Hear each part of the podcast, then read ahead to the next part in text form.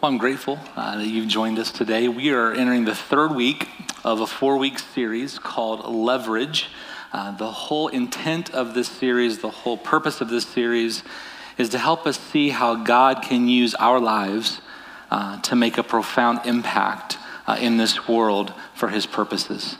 Kind of the motto is that we want to leverage our lives, all that we are and all that we have, for all that He is. And so over the last few weeks, we've been exploring Romans chapter 12. We'll finish up our look at Romans 12, 1 through 8 today, where we kind of examine this charge by Paul to give God everything. Romans chapter 12, verse 1 says that we're to offer our bodies as a living sacrifice, holy and acceptable, holy and pleasing to Him. That living sacrifice is that we give God everything.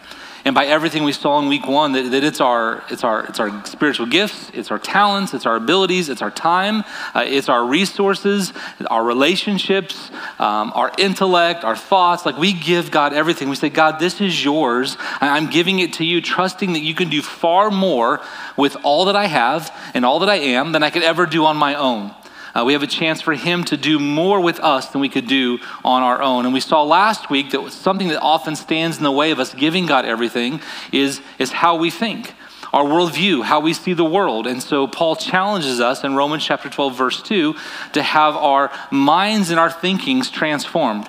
He says to be transformed by the renewing of our minds, not to conform to the pattern of this world, not to conform to this age. And we kind of charted some of the key beliefs or tenets of our secular worldview. And so this week, I want to kind of begin to break down practical ways that if we're going to give God everything and we have our minds renewed, what's some of that renewal that He wants to have take place? What are some things He wants to address in our lives? And we're just going to look at two over the next couple of weeks, this week and next week. And the first shows up here in Romans chapter 12, verses 3 through 8. Paul addresses what we do with what he calls our spiritual gifts. I would submit to you, if you're not yet a follower of Jesus, I was thinking about this backstage. A quote that came to mind, I don't remember who said it, is that our souls will never find rest until they find rest in Him. You will continue to search for meaning and purpose and value in a number of other false pursuits that can't deliver on what you hope they will until you find your meaning and your purpose in Him. The mission of God is what you were created for. And when we find ourselves in that mission, we begin to see that we're a part of this even greater story. That sin did break down the relationship between us and our Creator. Sin created this just vast divide between us and a holy God. But God made a way for us to be brought back into relationship with Him when He sent His Son Jesus. God came in the very form of a human being, was born, lived, was tempted in every way that you and I are, and yet He prevailed. He did even more than that. He went and He died on a cross and died the death that we deserve. So if we believe in Him at the name of Jesus, by believing in Jesus, then we can be saved and we can be rescued to this life that we're articulating and describing in this Leverage series. And so if you will find your rest in Him, you will find that He invites you into this beautiful adventure of leveraging your moments and your days and even your talents and your abilities for Him. And so today I want to focus on this idea of leveraging our talents and our abilities, our time. I'm going to kind of say this phrase, our time and our talents. And I want you to know I put those two together because we will never exercise and leverage our talents, our spiritual gifts, and even broader than spiritual gifts, our unique skills and abilities, how God has wired us and made us, without the investment of our time. Like, if I'm going to use my gifting, it requires a sacrifice of my time. And so will we leverage our time and our talents for this incredible mission of God? And that's the challenge in Romans chapter 12, verses 3 through 8. And so if you have your Bibles, find Romans 12. I'm going to read verses 3 through 8, and we'll go back and kind of unpack them a little bit at a time. Paul writes, following that charge to offer our bodies and to not be conformed, to be transformed, he says this, "For by the grace given me, I say to every one of you, do not think of yourself more highly than you ought, but rather think of yourself with sober judgment in accordance with the faith that God has distributed to each of you. For just as each of us has one body with many members, these members do not all have the same function. So in Christ, we, though many, form one body, and each member belongs to all the others. We have different gifts according to the grace given to each of us. If your gift is prophesying, then prophesy in accordance with your faith. If it's serving, then serve. If it's teaching, then teach. If it's to encourage, then give encouragement. If it's giving, then give generously. If it's to lead, do it diligently. If it's to show mercy, do it cheerfully. So Paul has just said, give God everything. It's going to require us to be transformed in our thinking, how we see the world, not to be conformed to the patterns of this world. And part of that is that we will then leverage these gifts, this time and these talents for his kingdom and for his purposes. Before we dive into kind of what it will take to do that, I want to give you kind of two, what I would call critical guiding thoughts as we think about our spiritual gifts. They're outlined or given to us in verse 3. First part of verse 3, this opening statement says, "For by the grace given me, I say to every one of you." Paul says, "For by the grace given me." What is Paul indicating?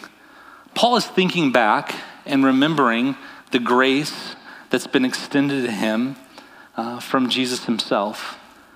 If you turn back to Acts chapter 9 in your Bibles, we don't have time to do it this morning, you'll find this dramatic conversion story of Paul. We call him the Apostle Paul. Apostle means one who is sent.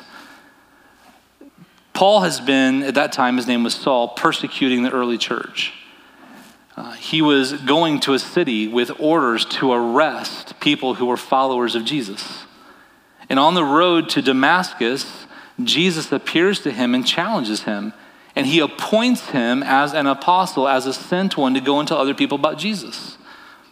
That's what's in Paul's mind as he's saying, this is the grace that I've been called by the grace given me. God has given me authority to come and to tell you about Jesus. So guiding thought number one is that when Paul speaks here about time and talents, about spiritual gifts, he's speaking as one with authority, not his own authority, but authority that comes from God. And so what comes here comes from the authority of God. Then he says, I say to every one of you. Here's the second guiding thought. This isn't just for a few, but this is for everyone, every Roman believer in these house churches. We believe that God's word continues to speak to authority to us, that it's living and active. And so when we put these two together, we must understand when we read about spiritual gifts in Scripture, including Romans chapter 12, that we're hearing the authoritative voice of God and that these words are to every one of us who believes and are followers of Jesus.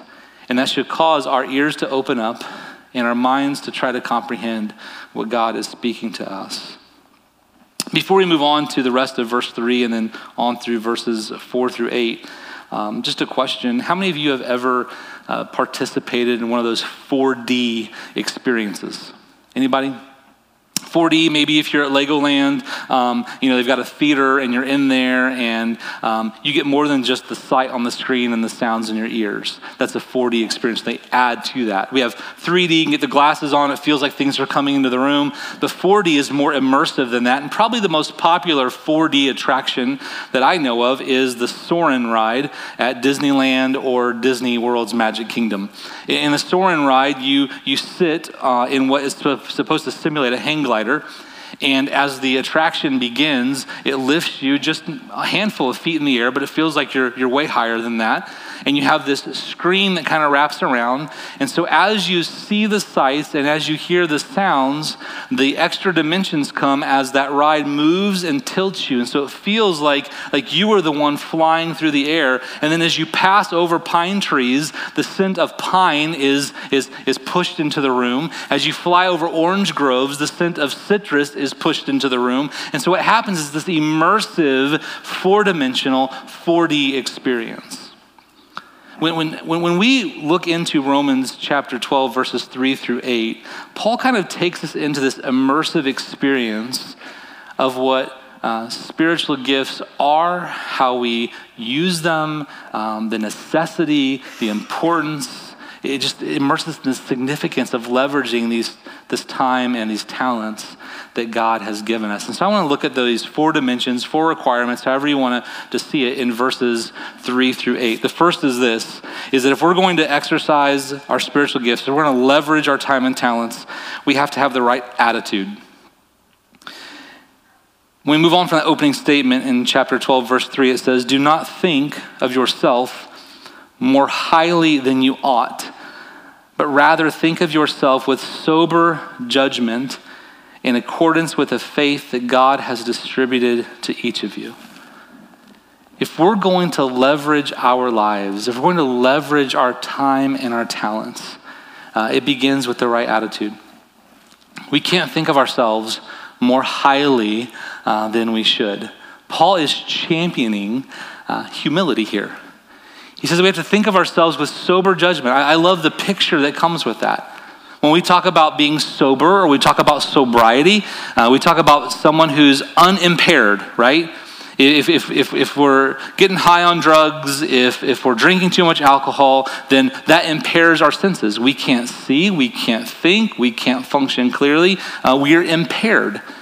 And so Paul says if we're going to leverage our time and talents, then we have to have sober judgment. We can't be impaired. Like, we have to think clearly specifically about ourselves and about our gifting. That's humility. And that's what humility ultimately is. It's this right understanding of ourselves. We see who God truly is, and that helps us see who we truly are. And it keeps us from growing inflated over maybe if we think our gifts are more important than other people's gifts, or keeps us from feeling less significant than we really are in God's eyes. We think on ourselves with sober judgment. We have to have the right attitude. How do we foster the right attitude when it comes to leveraging our time and talents for Him? This is why I champion to you and I champion in my own life the practice of spiritual disciplines.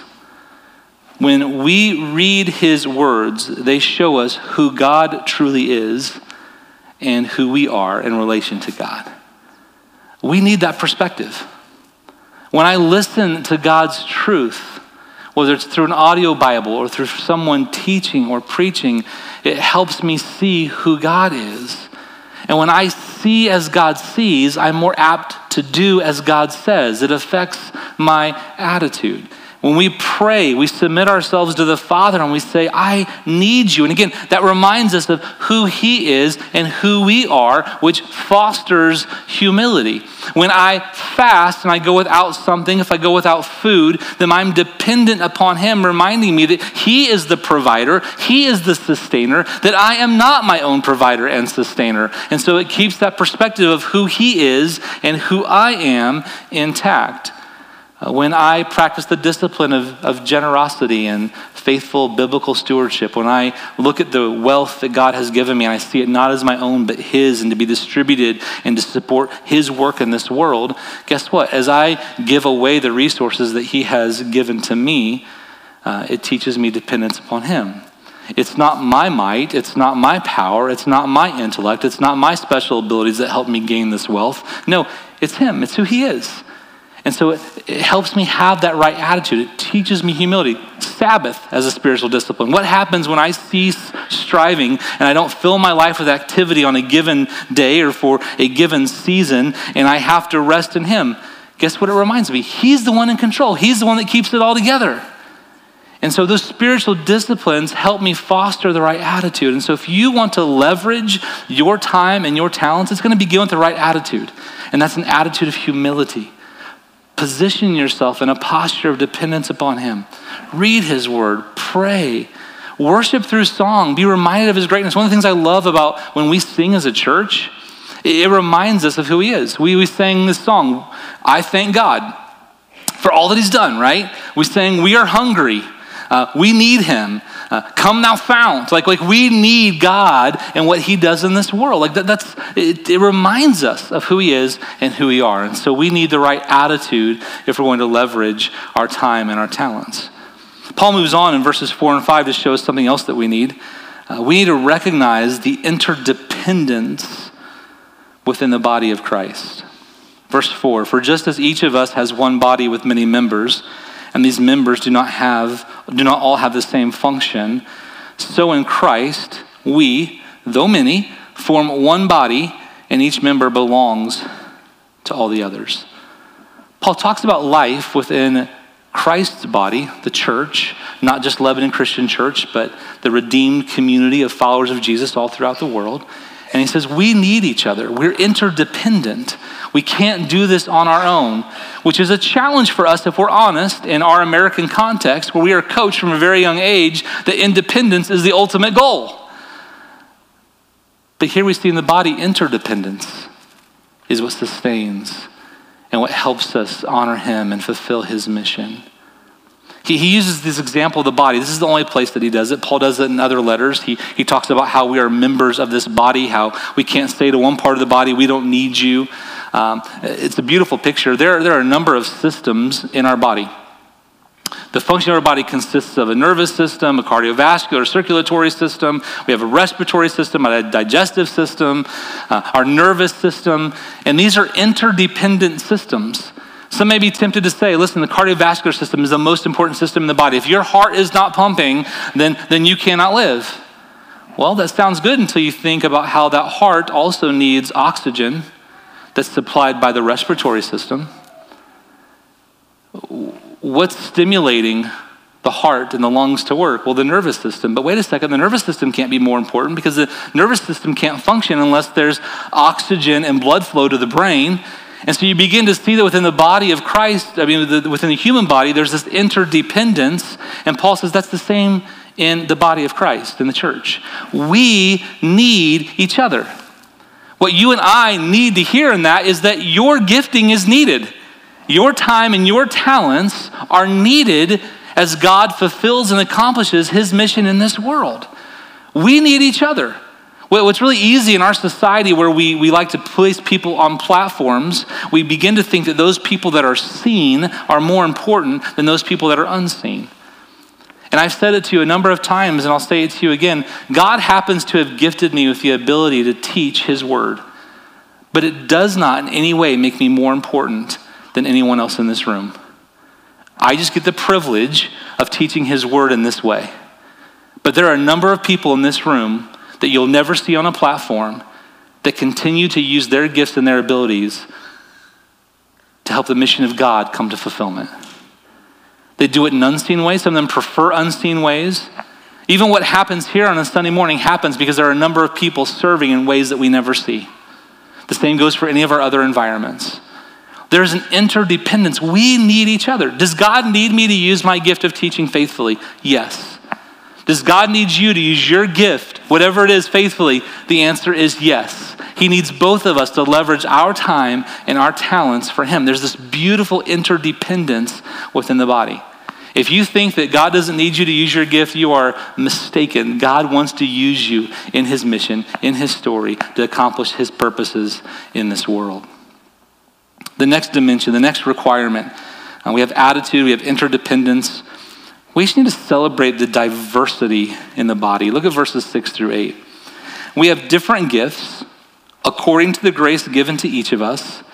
If your gift is prophesying, then prophesy in accordance with your faith. If it's serving, then serve. If it's teaching, then teach. If it's to encourage, then give encouragement. If it is giving, then give generously. If it's to lead, do it diligently. If it's to show mercy, do it cheerfully. Paul mentions multiple gifts here, and if you were to move into 1 Corinthians chapter 12 and even into Ephesians chapter 4, you would find other gifts that are mentioned. Kind of the picture that we get as we read the New Testament is that God's Spirit gifts us in so many diverse ways. And it's beautiful. If you were with us in our Missio Days series here in September, the very last week of that series, we talked about the masterpiece of God's mission. I showed you some pictures. One of them was of a mosaic, and I just love the spiritual teaching that can come from the picture of a mosaic. All these unique pieces, the diversity of them and even the complexity of them put together into a beautiful whole. We need to appreciate the diversity within the body. Some people can sing, so let them sing. Some people can teach, so let them teach.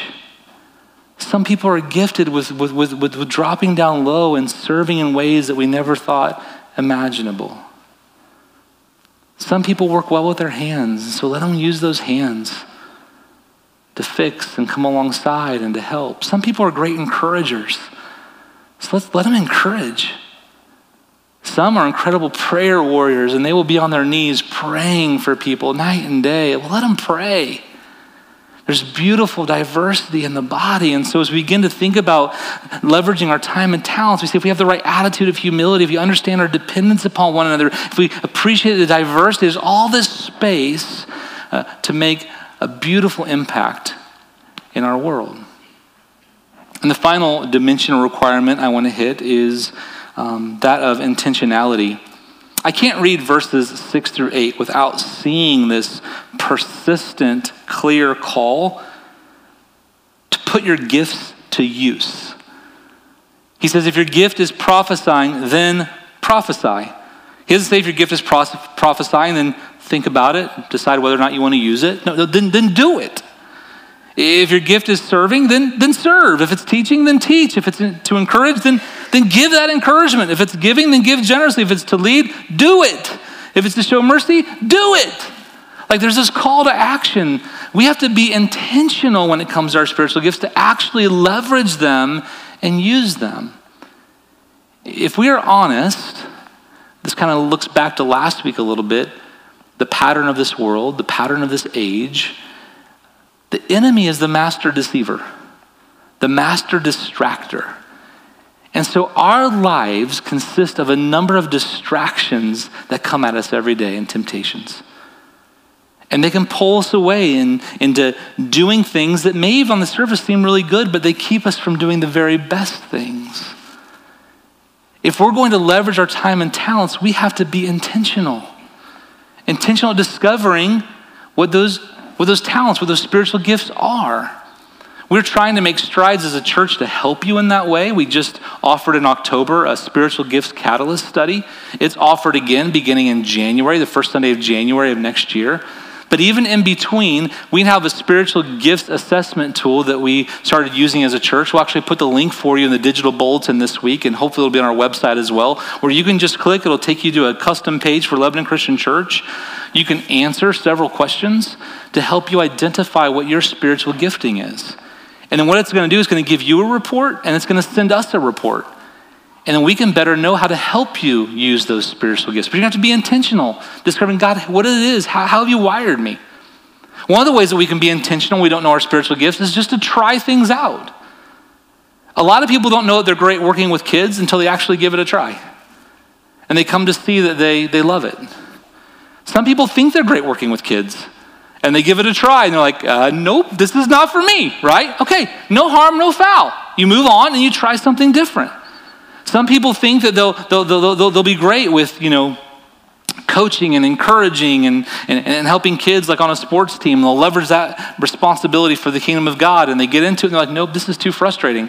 Like this brings out things in me that don't reveal Jesus at all, and so that's not for them. So you have to be intentional about discovering and then trying different ways to serve the King, to leverage those time and talents. So if we back all the way up to Romans chapter 12, verse 1, Paul says to offer your bodies, give God everything. Specifically thinking today about our time and our talents, how will we do that? Well, we can't be conformed to the pattern of this world, to thinking that our time is our own, that our abilities are our own, but rather they belong to Him. And so we ask Him to help us use those and leverage those for Him. And that requires the right attitude of humility, recognizing interdependence, our need of one another in the body, appreciating and celebrating the diversity of gifting that God gives in a place like this. I like how 1 Corinthians chapter 12 says it. It says, Paul writes to them, he says, to each one has been given a manifestation of the Spirit for the common good. I know manifestation is a big word, but basically God has given each of us the Spirit inside of us that's prepared to help us contribute to His mission. That's beautiful. And it's representing the diversity within the body. But yet you and I are going to be intentional about how we use and leverage those gifts.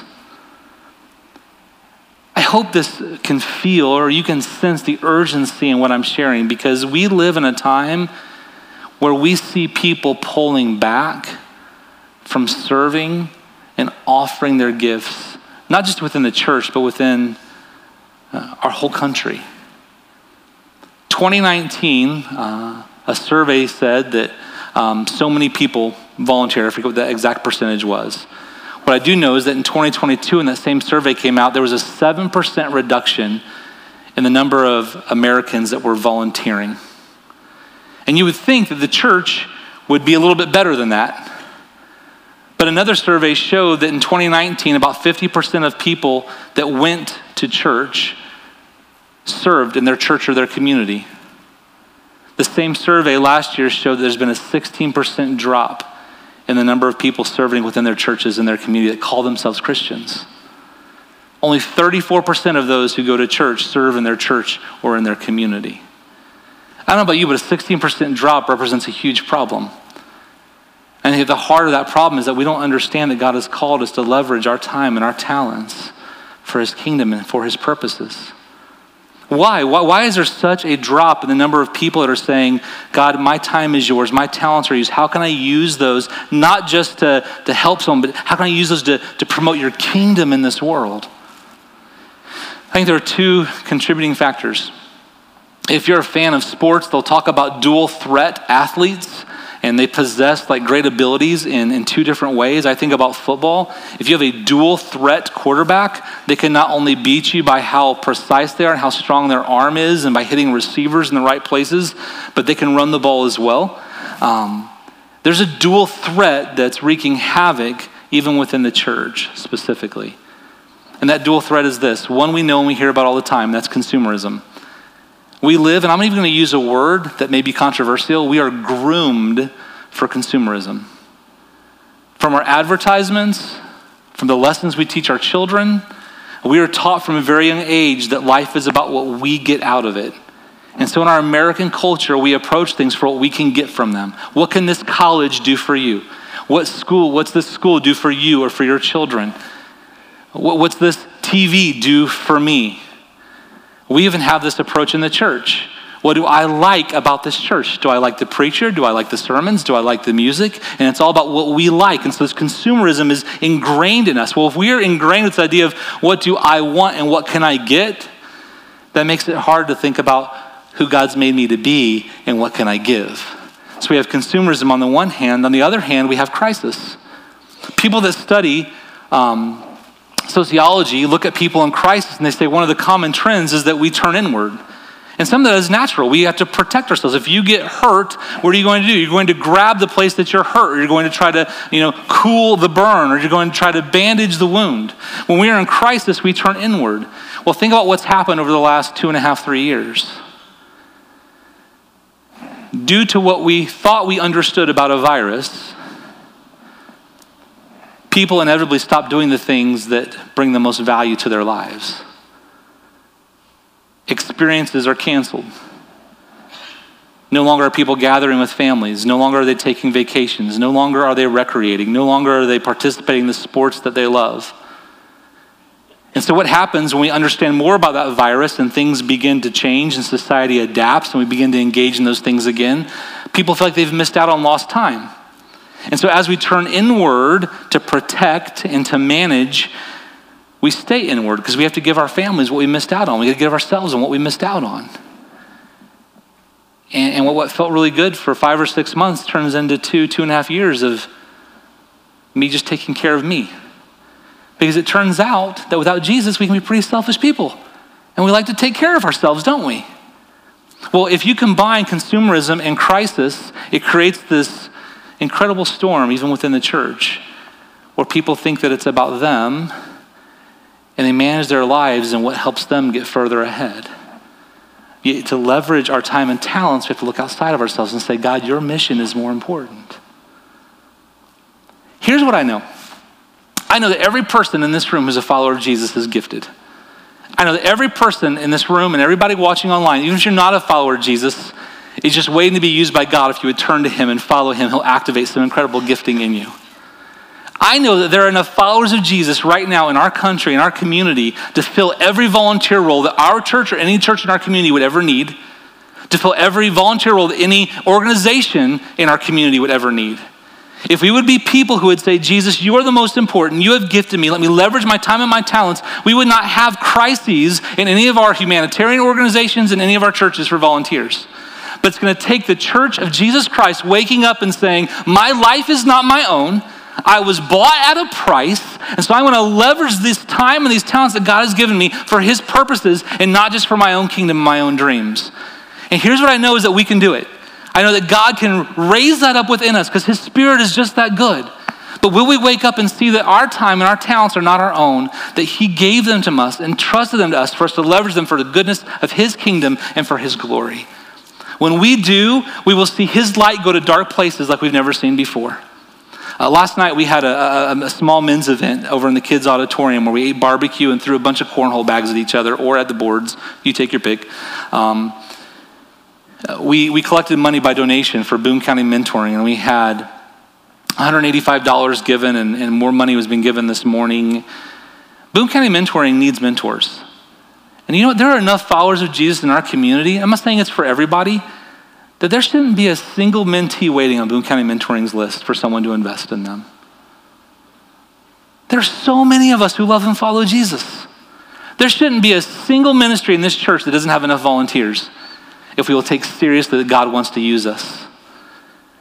There shouldn't be a single sports team in this county that doesn't have a coach that loves Jesus if we took seriously what God has called us to. We can do it, but he calls us to leverage our lives for him, our time and our talents for him. Over the next several weeks, many people are going to be buying gifts. And you have probably had the experience, I know I have, where I've bought a gift for someone and they never unwrapped it, or they unwrapped it and they never used it. Let's not be a people who doesn't unwrap the gifts that God has given us. Let's use them. Let's put them to work for his kingdom. Let's see the way he transforms our world. Let's pray. God, I thank you. I thank you for calling us to something greater. I thank you for calling us into your mission. I thank you for calling us into your purpose. And God, I just ask that you would help us to see the power and the beauty, the urgency of your mission.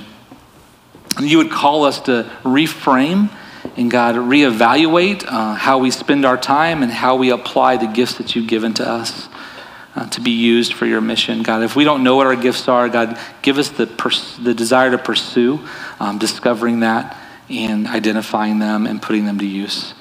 God, you are faithful. You are good. Help us to leverage our time and our talents for you. And it's in your name we pray. Amen.